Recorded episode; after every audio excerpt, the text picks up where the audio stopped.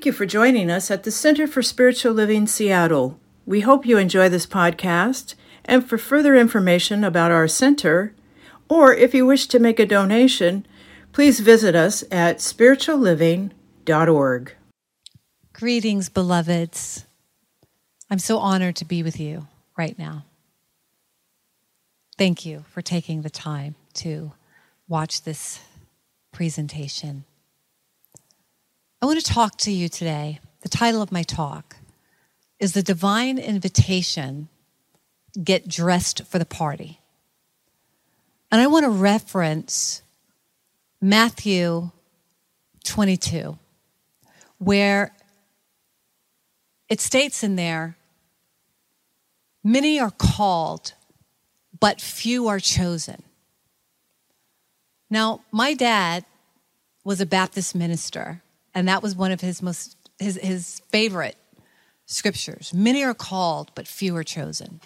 And I remember he just used to hit me with that all the time. Like he would just catch me off guard. And he'd say, Baby, are you a chosen one?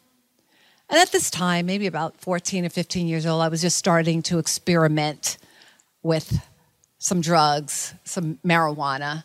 And I'd like just finished smoking a joint or something and trying to sneak in the house so that my dad wouldn't see that my eyes were like that big. And he'd catch me and he'd say, Baby, many are called, but few are chosen. Are you one of the chosen ones? I'd look at him like probably cross eyed. I don't know.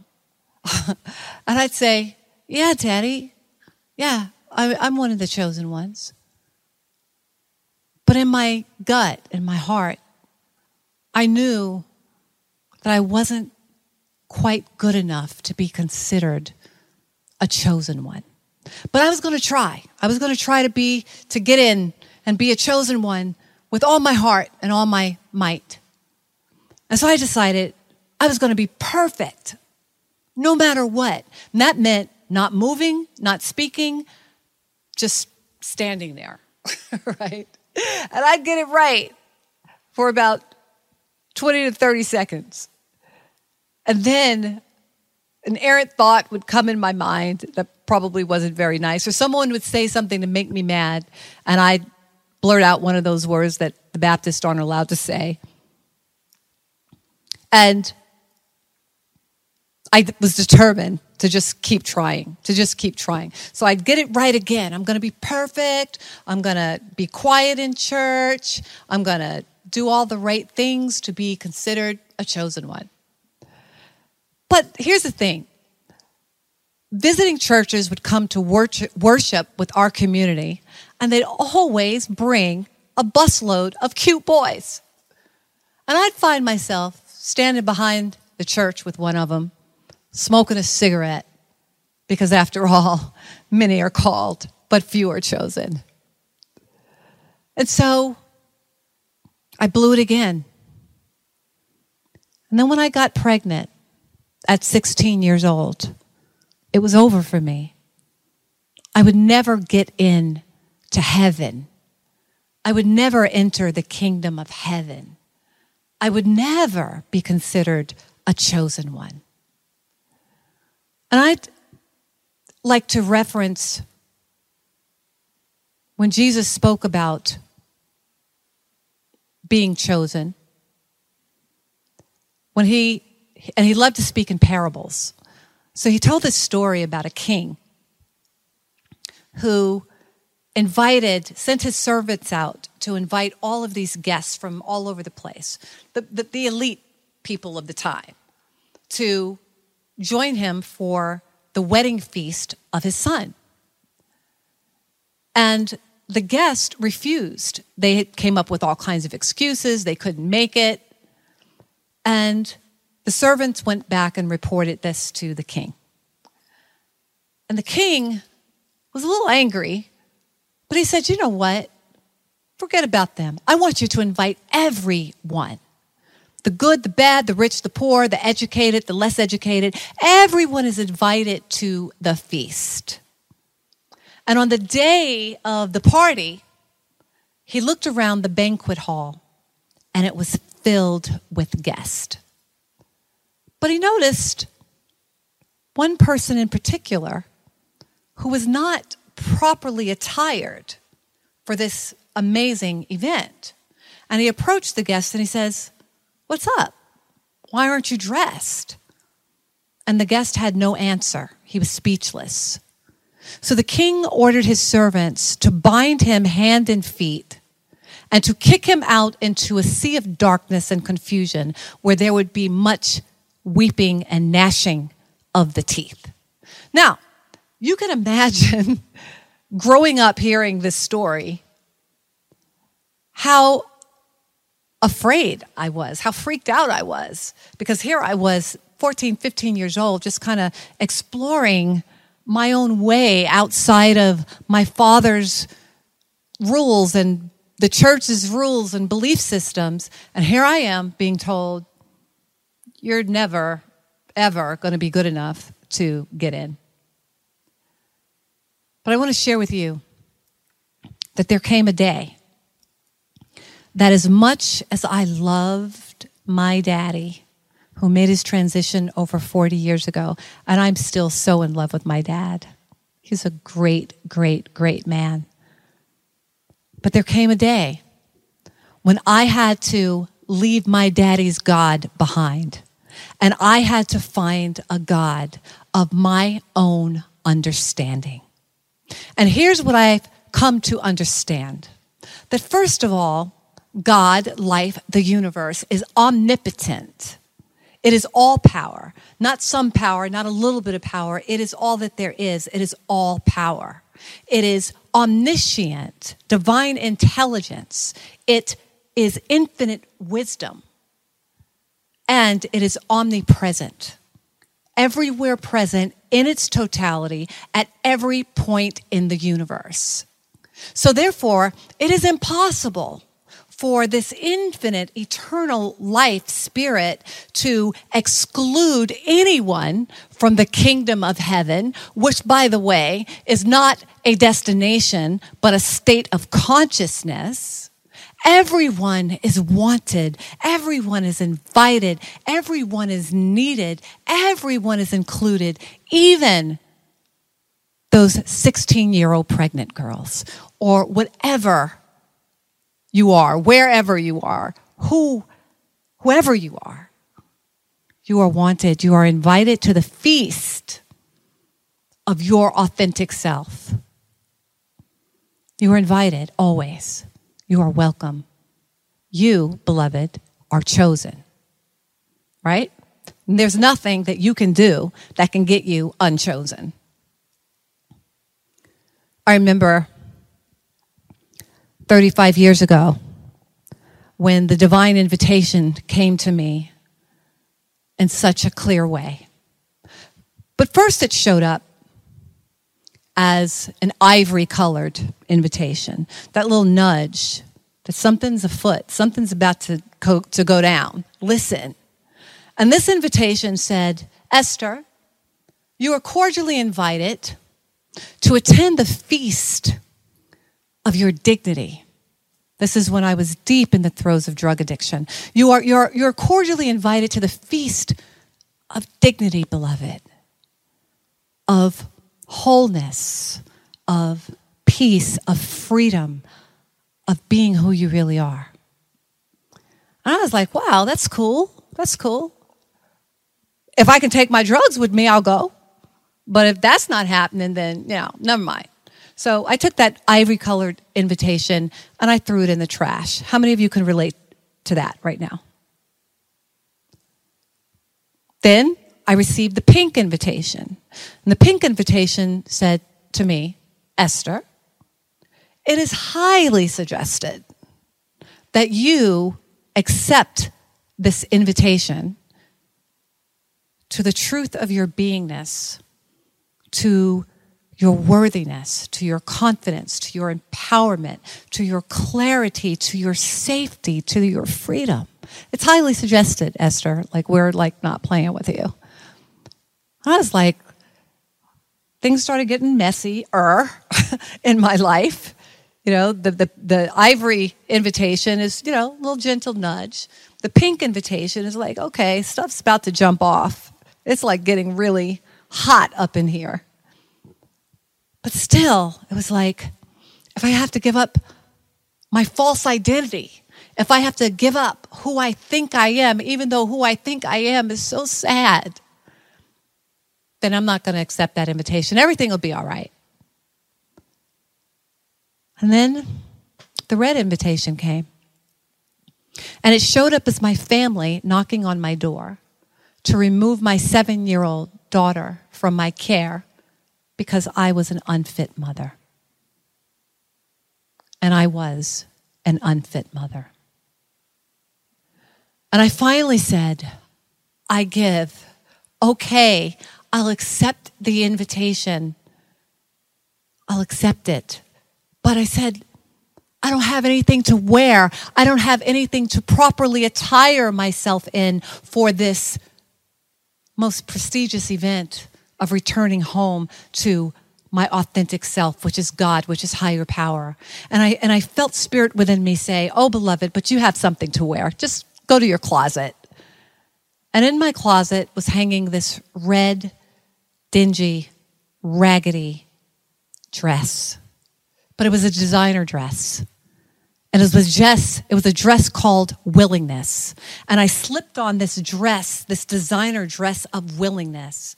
And I slipped on my designer turned over raggedy shoes of humility. And I, and I slipped this on and I began to crawl to the feast that had been pre- prepared for me. And there were days when I wanted to give up. It was so hard.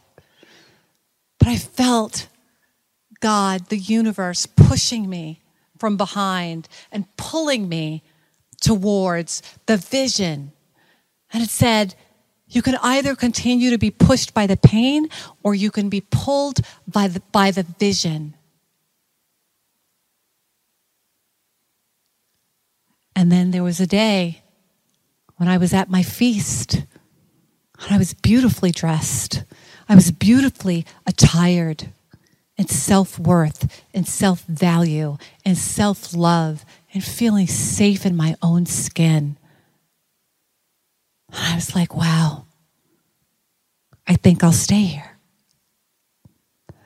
Now, your story might be quite different from mine. In fact, I'm, I'm, I'm banking on that it, that it does. Your story is different than mine. You may not have ever been a drug addict.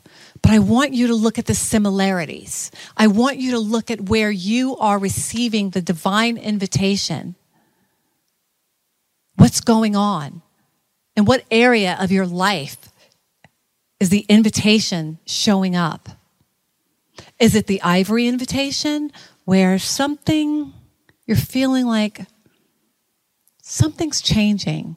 You're not quite as content where you've been hanging out and you want to move forward, but you're afraid to. Well, that's spirit within you nudging you gently and lovingly into your next season, into your next experience of evolution.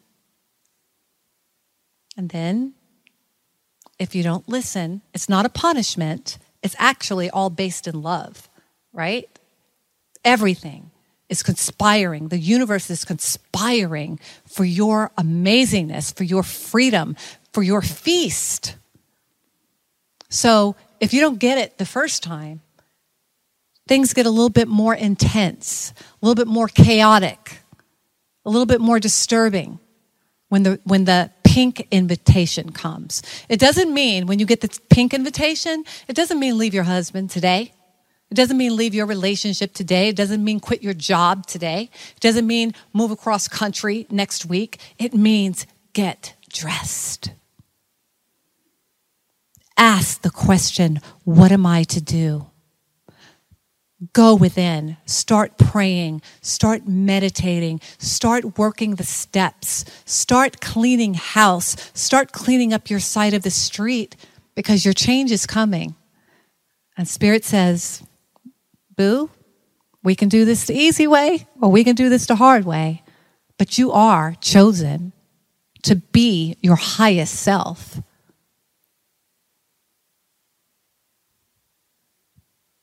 And then some of us, we still don't listen. We're not ready yet to be pulled by the vision, we still have to that that illusion of unworthiness, of not enoughness, it just forces you to be pushed by the pain and having to be in crisis in order to make that change, right? But I'm telling you, it doesn't have to be that way. And then the red invitation comes. And I know when that red invitation comes, because I've had so many of them, even in recovery, it feels like the dark night of the soul. And it feels like it will never be okay ever again. But I'm here to tell you oh, yeah, it's going to be okay. It's going to be okay again. It's going to be better than okay again. But how you come out of the dark night of the soul has everything to do with what you are doing while you're in it. And what do we want to do with the ivory invitation, with the pink invitation, with the red invitation? Get dressed. We don't want to make any moves in our lives from a place of desperation because that's operating from the from the energy of the problem. So we want to use the tools and the practices of soul recovery that is going to recover and restore your authentic self is going to support you in the acknowledgement and the realization that you have always been chosen, beloved. You've always been the one. And you deserve to step into that. You deserve to know that. And so I would love to support you in accepting the invitation to your feast through the practices of soul recovery, which is bridging the gap between the 12 steps of recovery and universal spiritual principles and other deep healing modalities, removing energy that does not serve you. And we can do this together. I'm going to give you three calls to action. The first call to action is if you are so inclined, if you want to know more about soul recovery, please sign up for my emails at Ester, that's E S T E R, there's no H, esthermail.com. That's esthermail.com. Also, my book, Soul Recovery 12 Keys to Healing Dependence, takes you week by week through the process to accept the invitation to know that you are chosen. And you can get my book, Soul Recovery, on Amazon.com. If something in this talk has moved you into the depth of your beingness, into the depth of this work that I'm talking about, this practice that I'm talking about, that gets you to your party, gets you to your feast, then please feel free to contact me personally at Ester E S T E R, at Ester Nicholson, N I C H O L S O N dot com. And I will respond to you and set up some time with you. The divine invitation. Don't make any sudden moves. Get dressed. Get dressed in consciousness. We cannot want peace and freedom while we are dressed in resentment and unforgiveness. We cannot get dressed for the lavish, opulent abundance of the universe that is within each and every one of us if we are hanging out in the consciousness of lack and limitation. You are worthy. You are deserving. You are good enough. You are chosen. Many are called, and everyone is chosen. Peace and blessings.